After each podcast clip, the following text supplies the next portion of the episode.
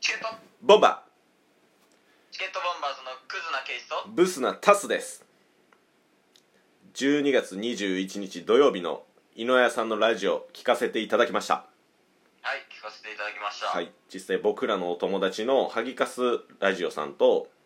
うんえーコラボされてたと思うんですがはい、その時に話されてた内容でうん井上さんがうん初対面の方と、うんまあ、距離の縮み方苦手だということだったので、えー我ら公式ラジオトーカーのの